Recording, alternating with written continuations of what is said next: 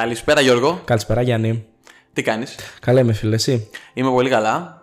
Ε, Θες να μας πεις λίγο το λόγο που μαζευτήκαμε εδώ σήμερα; Μαζευτήκαμε εδώ για να κάνουμε το πρώτο μας podcast, το πρώτο επεισόδιο του One and a Half Engineers.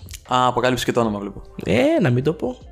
Και από πού προέκυψε το όνομα; Το όνομα δεν θα πούμε από πού προέκυψε, θα πούμε από πού προέκυψε αυτή η ιδέα. Αποφασίσαμε το Γιάννη ότι έχουμε ακούσει τόσα podcast, ήρθε η ώρα που πηγαίνουμε για καφέ και τα συζητάμε, να τα συζητάμε για να μας ακούτε κι εσείς. Τώρα, αν θέλετε να μας ακούτε, άλλη συζήτηση. Καλό, κακό, δεν ξέρω αυτό. Εντάξει, θα, θα δείξει το μέλλον. Τέλεια. Ποιος είσαι, Γιάννη; Λοιπόν, ε, όπως καταλάβατε, με λένε Γιάννη. Έχω σπουδάσει ηλεκτρολόγο μηχανικός στο Πανεπιστήμιο της Πάτρας και τα τελευταία περίπου δύο χρόνια εργάζομαι σε μια πολυεθνική εταιρεία σαν ε, full stack software engineer τεχνολογικό κομμάτι αρκετά. Ε, επίσης ασχολούμαι με διάφορα πράγματα εκτός ε, δουλειάς, ε, πράγματα όπως ο εθελοντισμός, είμαι μέλος διάφορων, σε διάφορες εθελοντικές ομάδες και είναι κάτι που με γεμίζει γενικά σαν άτομο. Εσύ Γιώργο; Εγώ είμαι επίσης προγραμματιστής. Τα τελευταία δύο χρόνια δεν ζω στην Πάτρα. Ε, ζούσα για δύο χρόνια στη Λίμνο που ήμουν στο στρατό. Το τελευταίο, δύο, τους τελευταίους δύο μήνες ζω και εργάζομαι στην Πάτρα. Έχουμε γνωριστεί και από τη σχολή, αλλά γνωριστήκαμε και από τα διάφορα εθελοντικά που είπες. Είμαστε σε πολλά μαζί. Και νομίζω ότι είναι και αυτά που μας ενώνουν η σχολή, μας ενώνουν τα εθελοντικά και λίγο και το ότι μας αρέσει να μιλάμε. Αυτό σίγουρα. Ε, Θες να πούμε λίγο τι θα περιλαμβάνει αυτό το podcast γενικότερα; Ποιος είναι ο στόχος του, ποιος είναι ο σκοπός του; Αυτό το podcast υπογράφηκε ότι θα γίνει στο Κάιρο που είχαμε πάει ένα ταξίδι δυο μας και συζητάγαμε τι θέλουμε να κάνουμε, τι θέλουμε να κάνουμε, αποφασίσαμε να κάνουμε αυτό. Και αυτά που έχουμε συμφωνήσει, υπάρχει κάπου το συμβόλαιο, το οποίο λέει σε μια χαρτοπετσέτα προφανώς γραμμένο. Θα απολυθεί κάποια στιγμή αυτό, να ξέρετε. Σίγουρα. Ε, το οποίο λέει ότι θα κάνουμε κάποια επεισόδια και μέσα σε αυτά θα κάνουμε και συνεντεύξεις. Θέλουμε πέρα από εμάς τους δύο να φέρουμε και κάποιο τρίτο και τέταρτο άτομο να συζητήσουμε και να μας πει τη δικιά του οπτική για κάποια πράγματα. Να πω ότι αν και οι δύο είμαστε έτσι, άτομα του τεχνολογικού τομέα, δεν θα μιλάμε μόνο για τεχνολογικά θέματα, θα μιλάμε και για τεχνολογικά θέματα, αλλά θα έχουμε και θεματολογία που αφορά καθημερινά πράγματα που συμβαίνουν γύρω μας. Ε, θα έχουμε θεματολογία που αφορά ε, ιδέες που μπορεί να έχει ο καθένας μας και προβληματισμούς και γενικότερα θα είναι τελείως... Ε, ε, δεν, θα, δεν θα υπάρχει σκαλέτα συγκεκριμένη σε κάθε επεισόδιο, αλλά θα ζητάμε πράγματα που μπορεί να ενδιαφέρουν και τους δύο ή τον ένα από τους δύο και θα ακούμε προβληματισμούς. Απλώς να μην περιμένετε να συμφωνήσουμε με τον Γιάννη. Αυτός είναι και ο λόγος που κάνω αυτό το podcast. Οι περισσότεροι νομίζω που έχουμε κάνει παρέα θα καταλάβουν ότι δεν θα συμφωνούμε συχνά, αλλά θα το βρούμε. Θα βρούμε κάπου να πηγαίνουμε μαζί. Όμως ο Γιάννης πότε γύρισε χθες; Γύρισα εδώ και 24 ώρες. 24 Λίγο παραπάνω, λίγο παραπάνω. Πού είχες πάει; Είχα πάει Πολωνία, παιδιά. Και με τι γύρισες από την Πολωνία; Με αεροπλάνο. Εννοώ τι αγοράσετε που μας φάνηκε τόσο περίεργο από την Πολωνία. Τέλεια. Γύρισα με περίπου 9 δίσκους.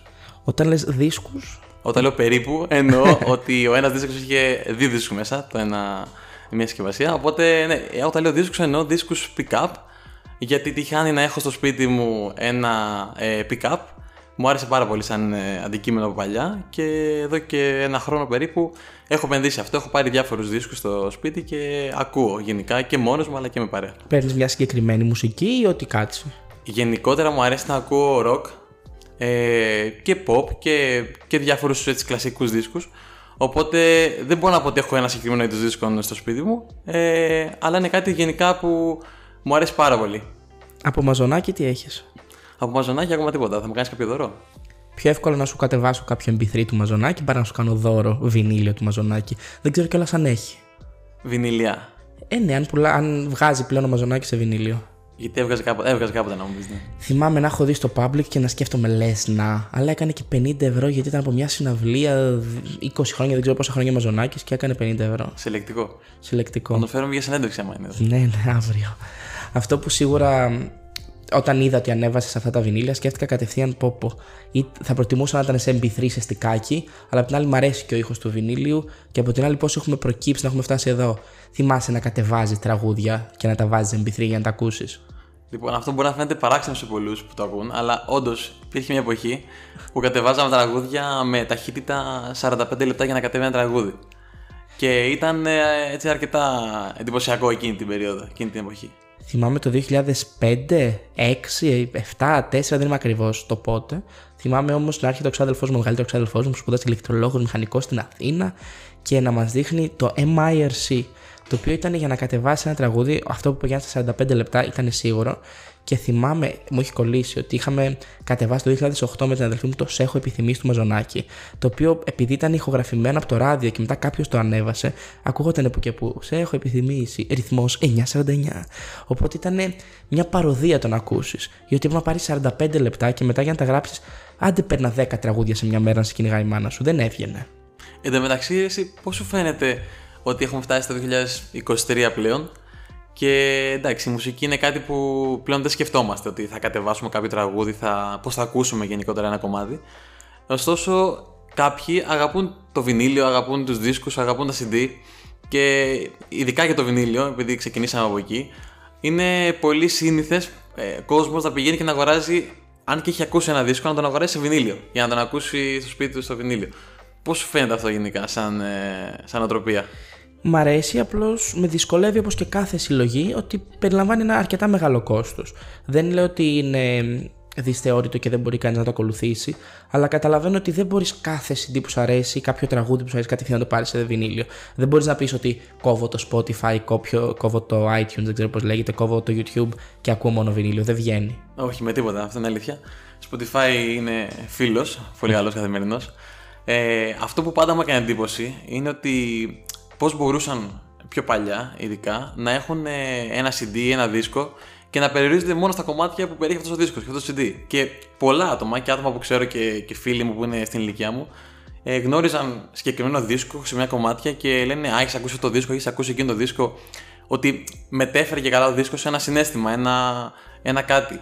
Το οποίο πλέον δεν μπορώ να το ενστερνίσω απόλυτα γιατί όταν ακούω κάτι, ένα κομμάτι, στο Spotify π.χ., είναι πολύ εύκολο για μένα να ακούσω ένα κομμάτι pop τώρα, να ακούσω ένα κομμάτι rock and roll μετά, να ακούσω ένα λαϊκό πιο μετά. Τελείως, ε, να αλλάσουμε τελείως τα είδη της μουσικής. Οπότε μου φαίνεται πολύ περίεργο κάποιος να αγοράζει ένα συγκεκριμένο δίσκο και να ακούει μόνο αυτά τα κομμάτια. Δηλαδή το 1970-1980. Απορώ πώς ε, το είχαν αυτό σαν ανατροπία. Εγώ νομίζω ότι ήταν και πολύ πιο μετά από όταν είπες. Ενώ θυμάμαι ότι σαν παιδιά η αδελφή μου αγόραζε τα CD του Χατζηγιάννη. Αγόραζε. Ο πατέρας μας έπαιρνε το Μετρόπολης τότε στην Αθήνα τα CD του Χατζηγιάννη. Όποιο Χατζηγιάννης έβγαινε, έπαιρνε να το πάρει η αδελφή μου. Και εγώ έπρεπε να πάρω όποιο του Ρέμου έβγαινε. Αλλά το πιο συνηθισμένο ήταν ότι μας αρέσαν, εμένα τουλάχιστον του Ρέμου, τα τρία πρώτα τραγούδια του CD. Και μετά όλα τα άλλα ήταν λίγο. Α, αλλά και πάλι τα άκουγες και τα μάθαινες και άρχισε να σου αρέσουν επειδή τα έχεις ακούσει 20 φορές. Ενώ τώρα είσαι στο Spotify, βλέπεις το καινούριο CD της Μαρίνας Πανού που έχω κολλήσει αυτή την περίοδο εγώ, ακούς μόνο το τραγούδι Παγκράτη, το ακούς 23 φορές, δεν ακούς κανένα άλλο και έτσι σου πέρασε και αυτός ο καημός. Μιας και είπες Ρέμο, αγαπημένη μου συνήθεια μικρός, μαζί με τον αδερφό μου, μπαίνουμε στο αυτοκίνητο του πατέρα μας και βάζουμε CD, κυρίως του Ρέμου. Για κάποιο λόγο είχαμε πολλά CD του Ρέμου, αν και δεν είμαστε φαν του Λέγκου. Και ακούγαμε στο αυτοκίνητο ε, επί μία ώρα μουσική. Εμείς ακόμα το κάνουμε αυτό. Ενώ ο πατέρας μου έχει μια μεγάλη συλλογή με CD και τα τελευταία όσα χρόνια το θυμάμαι εγώ, πάντα έχει, που τώρα απλώς έχει χαλάσει, ένα μηχάνημα που έχει δύο θύρες για CD, αριστερά και δεξιά. Οπότε βάζεις αριστερά το ένα και το δεξιά αντιγράφει. Ο πατέρας μου δηλαδή παράνομα αντιγράφει CD. Τώρα δεν μπορεί γιατί έχω χαλάσει το μηχάνημα και ψάχνουμε. Έχουμε αγοράσει πέντε φορές καινούριο μηχάνημα, αλλά δεν λειτουργεί και ο καημένος το παλεύει. Δεν πάει βέβαια στο CD, στο laptop ή στον υπολογιστή. Ναι, του έχω πει, Έλα, θα σου μάθω να τα κατεβάζεις και να τα περνάς. Όχι. Ήθελα από το βινίλιο να τα περνάει σε CD. Και ξέρεις, επειδή του αρέσουν τα, να ακούει live, αλλά δεν του αρέσουν τα χειροκροτήματα στο live. Οπότε έκοβε το live. Έκανε μίξη για Spotify πριν το Spotify ο πατέρας μου. Που ήταν αρκετά ενδιαφέρον. Εντάξει, ήταν και η αγάπη κάποιων να το κάνουν αυτό. Νο, να αντιγράφουν από. Όχι για την παρανομία, αλλά γιατί ήταν πολύ ενδιαφέρουσα διαδικασία να το κάνεις αυτό. Να φτιάξεις μια δικιά του λίστα. Θυμάμαι ότι έχουμε κάποια CD που λέει λαϊκά ένα. Και τα λαϊκά ένα είναι ότι ο πατέρας μου έχει σκεφτεί μια εβδομάδα, έχει βγάλει 22 βινίλια ή CD και τα έχει επιλέξει και έχει πει θα βάλω το πρώτο από το τρίτο CD, θα βάλω το δεύτερο από το 8ο CD. Και μετά τα έχει γράψει σε μια λίστα και του παίρνει ένα πρωί όλη αυτή η δικασία. Γιατί δεν είναι σαν και τώρα που είναι συμπιεσμένα τα τραγούδια, οπότε γίνεται κατευθείαν. Το recording πρέπει να γίνει live όσο το ακούς. Οπότε ήταν μια ωραία διαδικασία. Που από την άλλη δεν μπορούμε να μένουμε και μόνο στο παρελθόν. Και το γεγονός της ευκολίας του Spotify, ότι μπαίνεις στο αμάξι και στο δευτερόλεπτο ακούς το τραγούδι που θέλεις, είναι απίστευτο. Είναι πολύ καλό, ισχύει. Κάτι άλλο που έτσι μου ήρθε στο μυαλό τώρα είναι ότι μου αρέσει γενικότερα να ακούω μουσική, ε, όπως είπα και πριν, να αναλάσσομαι στα είδη. Οπότε πολλές φορές βάζω ράδιο στο, στο Spotify. Και το ράδιο ουσιαστικά αυτό που κάνει είναι ότι ε, μπορεί να ακούσει ένα τραγούδι ενός συγκεκριμένου είδους τώρα και το επόμενο είναι τελείως διαφορετικό. Ε, δεν ξέρω αν είσαι γενικά αυτής της ε, άποψης, αν σας αρέσουν τα, οι λίστες ράδιο και όχι συγκεκριμένες λύσει για ένα συγκεκριμένο είδος. Είμαι αυτής της άποψης, αλλά δεν το έχω παρατηρήσει να συμβαίνει έτσι. Γιατί το, πρόσ... το κοίταγα πρόσφατα πάλι με το τραγούδι της Μαρίνας Πανού του Παγκράτη, ότι πάτησα να ακούσω το ράδιο της Μαρίνας Πανού Παγκράτη και απλώς όλο το. Η συνέχεια, ας πούμε, ήταν αυτά που άκουγα, ήταν τραγούδια όλα που ήξερα. Νομίζω ότι αυτό μου λείπει από το Spotify, ότι μου εμπλουτίζει τη λίστα ή την πρόταση που έχει να κάνει με τραγούδια που ξέρει ότι μ' αρέσουν. Νομίζω... Ίδιου είδους όμως ή διαφορετικού; Νομίζω ότι δεν έχω απάντηση. Αλλά δεν μου βγάζει τα καινούρια. Αν δεν γίνει κάτι hit, δεν μου το προτείνει. Συνήθως τυχαίνει να ακούσω κάτι καινούριο, δεν μου έρχονται τα καινούρια. Που θα μ' άρεσε να συμβαίνει. Υπάρχει και η λειτουργία του ανακάλυψη βέβαια. Που μπορείς να. Το οποίο όμως έχει μόνο καινούργια τραγούδια. Εγώ δεν θέλω μόνο καινούργια τραγούδια. Θέλω να είναι ένα που ξέρω, ένα να μην ξέρω, ένα που ξέρω. Νομίζω ότι τώρα με το AI και, όλα, και όλο αυτό που έχει γίνει τον τελευταίο καιρό θα εμπλουτιστεί πάρα πολύ γενικά αυτός ο τομέας. Και δεν ξέρω κιόλας, επειδή υπάρχει το Apple Music και υπάρχουν και άλλες διάφορες εφαρμογές, η κάθε εφαρμογή έχει διαφορετικό αλγόριθμο νομίζω που σου, προκα... σου προτείνει και σου κάνει recommendations γενικότερα. Οπότε έχω ακούσει ότι το Apple Music πολλές φορές το ράδιο του είναι καλύτερο. Δεν ξέρω, δεν το έχω χρησιμοποιήσει προσωπικά. Αλλά αν έχει κάποια εμπειρία, έτσι να μας έλεγες. Δεν το έχω χρησιμοποιήσει κι εγώ παρόλο που είμαι λίγο Apple fanboy. Ε, δεν το έχω χρησιμοποιήσει γιατί αφού έχω το Spotify, γιατί να έχω και άλλη μια πλατφόρμα να πληρώνουμε, έχουμε τόσες πολλές πλατφόρμες, φτάνει. Αυτό που γέλαγα όταν το έλεγες ήταν το AI και ο αλγόριθμος. Ακούει η μαμά σου, ακούει η μαμά μου, ακούει κόσμος. Θες να μας πεις τίποτα γι' αυτά, λίγο στο μυαλό σου τι είναι ο αλγόριθμος, τι είναι το AI. Τι είναι το AI ή τι ναι. είναι ο αλγόριθμος; Και, τα δύο, και τα δύο. Να μας πεις και για τα δύο. Εντάξει, αλγόριθμος ε, είναι ουσιαστικά ε, κάποια βήματα που ακολουθεί που, που κάνεις τον κώδικα να ακολουθήσει κάποια βήματα για να ε, καταλήξεις ένα αποτέλεσμα. Δίνεις κάποιο input, έχεις κάποιο output. Θυμάμαι ότι στο σχολείο, όταν δίναμε στην τρίτη ηλικίου προγραμματισμό, μας λέγανε ότι είναι μια συνταγή. Ακολουθείς μια συνταγή με κάποια βήματα για να πετύχεις ένα σκοπό. Και το AI. Δεν έδωσα πάντως εγώ προγραμματισμό στην τρίτη ηλικία, οπότε το είχα χάσει αυτό το μάθημα. Γιατί; Είχα πάει στη θετική κατεύθυνση. Πήγε θετική κατεύθυνση και μετά ηλεκτρολόγος μηχανικός. Γιάννης Είπα, μου αρέσει να αναλάσσομαι στα είδη. Σ' αρέσει να εναλλάσσεσαι. Ε, ναι, ουσιαστικά AI, αυτό που έχει γίνει τελευταία και έχει γίνει χαμός και με το ChatGPT και όλα αυτά, είναι η τεχνητή νοημοσύνη, είναι ένα black box, ένα μαύρο κουτί, που ουσιαστικά δεν ξέρουμε πώς λειτουργεί. Και προφανώς δεν είμαι ειδικός για να σας εξηγήσω, απλά αυτό που καταλαβαίνω είναι ότι δεν ξέρουμε πώς λειτουργεί. Του δίνεις κάποιες εισόδους, κάποια inputs και έχει κάποιες εξόδους, κάποια outputs. Αλλά για να, να λειτουργήσει όλο αυτό πρέπει να το εκπαιδεύσεις πρώτα. Και το εκπαιδεύσει πώς, παρέχοντάς του δεδομένα, δεδομένα που ξέρεις τι σημαίνουν, για να μπορέσει να εκπαιδεύσει αυτό το black box, αυτό το μαύρο κουτί και να μπορέσει να σου εξασφαλίσει ότι τα καινούργια δεδομένα που θα βάλεις μετά θα σου βγάλουν τη σωστή έξοδο, το σωστό output. Ε, το μεγαλύτερο πρόβλημα που έχουν πλέον τα AI είναι ότι δεν υπάρχουν πολλά δεδομένα για να εκπαιδεύσουμε. Και αυτό προσπαθεί να λυθεί και με διάφορους τρόπους, αλλά και με, με ένα feedback loop ουσιαστικά, μια ανατροφοδότηση ότι τα, τα δεδομένα που βγάζει ένα AI σύστημα τα ανατροφοδοτήσει πίσω στο AI σύστημα για να μπορέσει να βελτιώσει αυτά που έχει βγάλει πριν. του σίγουρα δεν ξέρουμε οι απλοί χρήστες. Ελπίζω, φαντάζομαι ότι οι άνθρωποι που ασχολούνται με το AI και το φτιάχνουν ξέρουν τι είναι. Και προσπαθούμε. Είναι λίγο αυτό το ηθικό κομμάτι του που πηγαίνει όλο το AI, τι είναι το AI. Πολύ συχνά πλέον συζητάμε σε έναν καφέ και θα μου πει κατευθείαν κάποιος ότι έκανα στην τάδε εργασία, στο chat GPT, το έβγαλε όλο και μου το έβγαλε πολύ αληθοφανές. Ενώ είναι το αντικείμενό μου, με τρομάζει. Και εμένα με τρομάζει, φίλοι, πάρα πολύ. Ε, Κυρίως γιατί δεν ξέ... όχι μάλλον ξέρω ότι μπορεί να έχει πάρα πολλές ε, καταλήξεις όλο αυτό. Και είναι, ε, αν δεν του δώσεις την απαραίτητη σημασία και την προσοχή και αν δεν έχεις την δυνατότητα να το κριτικάρεις κιόλας, είναι αρκετά ε, ίσως επικίνδυνο θα μπορούσε να πει κάποιος για το τι μπορεί να γίνει.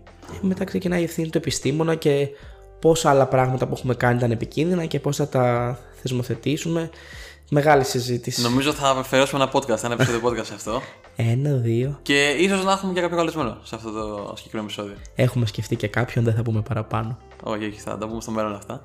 Ε, μιας και μιλάγαμε για μουσική, ξέρεις, μια από τις πιο αγαπημένες μου στιγμές για να ακούω μουσική είναι όταν κάνω ταξίδια. Νομίζω ότι θα βρεις κατευθείαν όταν είμαι στο αεροπλάνο. και όταν είμαι στο αεροπλάνο συγκεκριμένα, αν δεν κοιμάμαι, ακούω Spotify. Okay. Τα έχω κατεβάσει προφανώς γιατί δεν έχει σήμα. Ε, οπότε θα ήθελα λίγο να μιλήσουμε για τα ταξίδια γενικότερα. Ε, καταρχήν, κάνεις ταξίδια; Όχι, ντρέπομαι. Ναι. Αυτοί που, ξέρουν, που με ξέρουν ξέρουν ότι κάνω πολλά ταξίδια. Μ' αρέσουν. Μαύρα μάτια κάνουμε να το δούμε. Είναι από τα κριτήρια μου και για, να βρω μια, και για το αντικείμενο της δουλειάς μου και για το που θα πάμε να είναι κάτι λίγο πιο περίπλοκο. Μην είναι απλώς πήρα ένα καράβι πήγα. Εκεί θέλω να έχει ένα adventure. Με το Γιάννη έχουμε πάει μαζί Κάιρο. Έχουμε πάει κάπου άλλο μαζί, δεν θυμάμαι. Ε, νομίζω όχι. Νομίζω όχι. όχι. Έχουμε κάνει εντάξει μόνο ήμερες έτσι απλές. Στα ταξίδια, αυτό που μου αρέσει πάντα είναι ότι μπορεί να συμβεί το οτιδήποτε. Δεν λέω ότι στην καθημερινότητα δεν μπορεί να συμβεί το οτιδήποτε. Αλλά ότι μπορεί να δεις τον οποιονδήποτε και δεν εννοώ διάσημο ή άσημο, εννοώ να δεις έναν άνθρωπο που δεν τον έβλεπες στην πάτρα να ψωνίζεις στο φούρνο δίπλα σου. Να δεις πως όταν είχα πάει στην Ιορδανία, θυμάμαι ότι έμαθα πώς ζουν τα παιδιά της Ιορδανίας γιατί με φιλοξενούσαν τα παιδιά, με φιλοξενούσαν κάποιοι φίλοι από την Ιορδανία. Ενώ όταν πήγαμε στο Κάιρο, π.χ., είχαμε πάει μαζί σε ένα ξενοδοχείο, ξενοδοχείο σε ένα αμφιβόλου ποιότητας κατάλημα και είδαμε την τουριστική πλευρά. Εσύ από τα ταξίδια, και τώρα μάλλον από το τελευταίο ταξίδι, τι σου έχει μείνει; Καταρχήν και εγώ είμαι της άποψης ότι θέλω να είμαι περισσότερο ας το πούμε ταξιδιώτης παρά τουρίστας. Δηλαδή να, θέλω να ανακαλύπτω μια πόλη, μια χώρα που πηγαίνω ε, και να ζω λίγο και από την καθημερινότητα που ζουν είναι οι άνθρωποι. Δύσκολο είναι δύσκολο και δεν, δεν μπορεί να συμβεί νομίζω σε δύο-τρεις μέρες. Θα πρέπει να αφιερώσει λίγο παραπάνω χρόνο. Το έζησα πάρα πολύ όταν είχα πάει Εράσμου στην Ιταλία, στο Μιλάνο, που είχα ζήσει 6 μήνες και ήταν ε, αρκετά έτσι ωραία εμπειρία και όμορφη. Ε, το έχω ζήσει και σε, σε διάφορα άλλα ταξίδια στο Κάιρο π.χ. που είχαμε πάει, αν και είπες ότι ήταν τουριστική, είναι τουριστικός ο λόγος που πήγαμε, νομίζω ότι επειδή είναι όντως μια εμπειρία πολύ διαφορετική, μπήκες και λίγο μέσα στο νόημα του πώς μπορεί να ζει ένας ε, ντόπιος εκεί πέρα. Μας βοήθησε πάρα πολύ και το γεγονός ότι είχαμε, συναντήσαμε και μια συναδελφό σου με τον αδελφό της, μας πήγανε για φαγητό και δεν μας πήγανε στα τουριστικά, μας πήγανε σε ένα μαγαζί που θα πήγαιναν εκείνοι με την οικογένειά τους.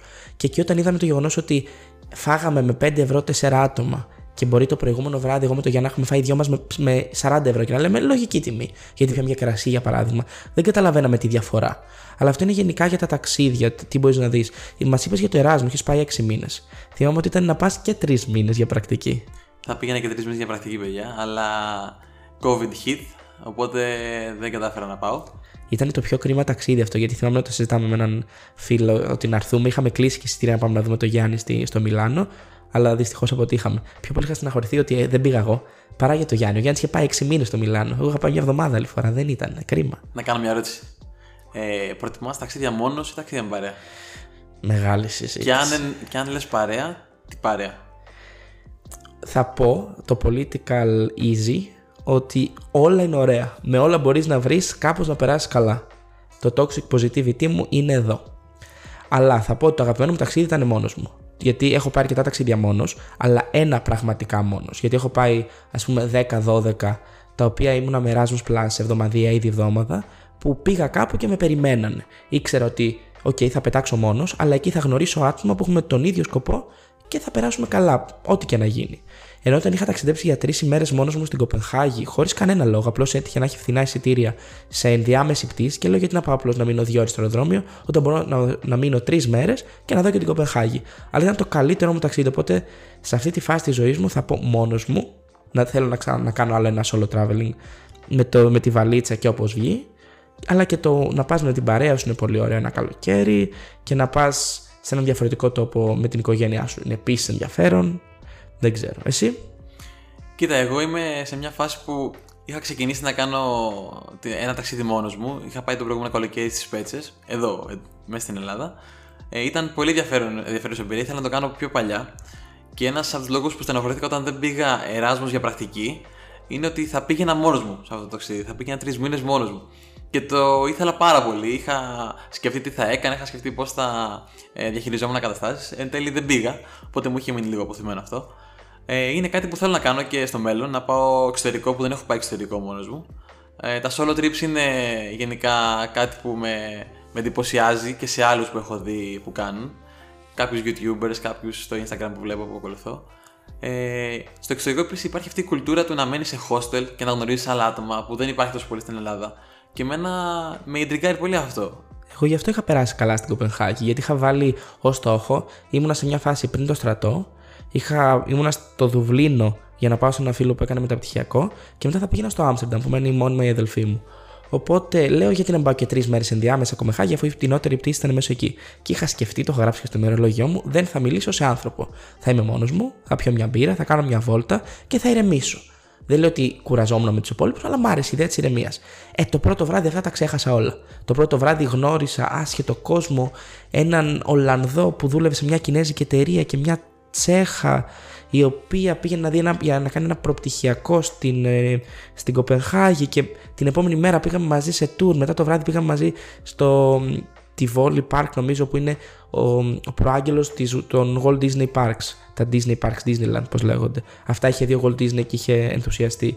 Και κατέληξα το βράδυ σε ένα κλαμπ μέχρι 7 το πρωί εν μέσω κοροναϊού. Εγώ σε κλαμπ 7 το πρωί γελάνε δηλαδή και οι πέτρες. Αλλά αυτό μου έκανε ότι ήμουν σε έναν τόπο, δεν με ήξερε κανένας, δεν ήξερα κανέναν, δεν κρινόμουν από κανέναν, που είναι πολύ μεγάλο θέμα συζήτηση, ένα ολόκληρο επεισόδιο επίσης, και δεν είχε κανείς κάποια απέτηση από μένα να περιμένει κάτι. Ήταν απλώς, θες να πας, πάμε. Θες να πας, όχι, δεν πάμε. Τελεία. Δεν υπήρχε κάτι άλλο. Ακριβώς αυτό ήθελα να πω και εγώ, ότι νομίζω δεν υπάρχει, επειδή δεν υπάρχει απέτηση από κάποιον ή δεν υπάρχει η ανάγκη να μιλήσεις απαραίτητα, να κάνεις παρέα, να συνεννοηθείς. Πολλές φορές τσακωνόμαστε στα ταξίδια γιατί δεν μπορούμε να συνεννοηθούμε πού να πάμε, τι να δούμε και τι θα το κάνουμε. Είναι κάτι που νομίζω ότι είναι πολύ ωραίο και θα πρέπει να το δοκιμάσει ο καθένας. Βέβαια, κάποιοι δεν το προτιμούν, θέλουν να είναι με παρέα και σκέφτονται ότι γιατί να πάω διακοπές κάπου όταν θα είμαι μόνος μου, ενώ μπορώ να περάσω καλά και με τους φίλους μου. Πολύ valid ε, επιχείρημα. Κυρίως διακοπές καλοκαιρινές σχεδόν πάντα τις έχω κάνει με παρέα. Οπότε δεν μπορώ να πω κάτι γι' αυτό. Και εγώ δεν μπορώ να πω τίποτα για κανέναν που λέει δεν θέλω να το κάνω, γιατί και εσύ όταν λες ότι πήγες στις πέτσες μόνος, μόνος σου, εγώ ψηλά να τριχιάζω. Σκέφτομαι στις πέτσες μόνος μου να κάνω τι. Ενώ στην Κοπενχάγη το, το, καταλαβαίνω το γιατί, στο Βερολίνο καταλαβαίνω γιατί να πας μόνος σου. Τώρα σκέφτομαι στις πέτσες να πας να πιεις το βράδυ ποτό μόνος σου. Ε, ναι, μπορείς να πα να πιεις και να γνωρίσεις κόσμο. Ήταν overbooked όλα τα υπόλοιπα, φίλε, δεν μπορούσα να βάλω. Είχες ψάξει δηλαδή και σε άλλα μέρη και δεν. Είχα ψάξει, είχα κάνει κρατήσεις, αλλά ήταν πολύ ακριβά εν τέλει, οπότε δεν σε ακύρωσα. Ενώ οι σπέτσε πάμφθινε. Ήταν το πιο φθηνό που βρήκα. Οι σπέτσε το πιο φθηνό που βρήκα. κιόλας, έτσι. Νομίζω είναι οι πιο χαζά ακριβές διακοπές που έχω κάνει. Όταν λέω. Ναι. Το λέω γιατί πέρασα πολύ ωραία. Αλλά πράγματα που εγώ κατάγομαι από τη Λίμνο, οπότε έχω συνηθίσει και σε αυτές τις τιμές. Πράγματα που στη Λήμνο θα τα έκανα με τη μισή τιμή και πιο ποιοτικά, είμαι σε φάση, Α, OK, okay, εντάξει. Ενώ αν μου λέγες αυτά τα λεφτά δώσα στην Κοπεγχάγη, δώσα στο Δουβλίνο, δώσα στο Άμστερνταμ, ε, πάρτα. Είναι κάτι που θέλω να κάνω στη συνέχεια. Δηλαδή εξωτερικό και solo trip θέλω οπωσδήποτε να το κάνω. Ελπίζω να το κάνεις και ελπίζω να το σχεδιάσεις όπως θέλεις και να μην πάει καθόλου όπως θέλεις, γιατί εκεί είναι το πιο ενδιαφέρον. Να δεις πώς θα πάει χάλια και τελικά θα έχει πάει ωραία. Αυτό και άμα δεν έχεις και expectations γενικότερα, ε, νομίζω περνάς καλύτερα. Έχουμε μιλήσει, κλείνοντας τώρα το πρώτο επεισόδιο, έχουμε μιλήσει για 4-5 πράγματα που θέλω να πούμε σε άλλα επεισόδια. Οπότε καταλαβαίνετε ότι θα έχουμε πολλά να δούμε. Έχουμε μπλέξει μέσα AI, ταξίδια, μουσικές, το όνομα του podcast. Πρέπει να καταλάβετε ότι αυτά είναι οι συζητήσεις σας με τον Γιάννη. Έτσι λειτουργούν τα κεφάλια μας. Θα περνάμε 18.000 θέματα. Αν θέλετε να είστε στην παρέα μας, να είστε. Είναι πολύ σημαντικό να μας κάνετε like, subscribe, follow. Δεν ξέρω τι λέω, δεν ξέρω σε ποια πλατφόρμα Μπορεί και να μην έχουμε τίποτα, οπότε μην αγχώνεστε. Κάντε κάτι εσείς τώρα, κάντε κανένα like, κάντε κάτι. Θέλουμε και το feedback σας, όποιος θέλει. Μπορείτε να μας βρείτε κιόλας στα social.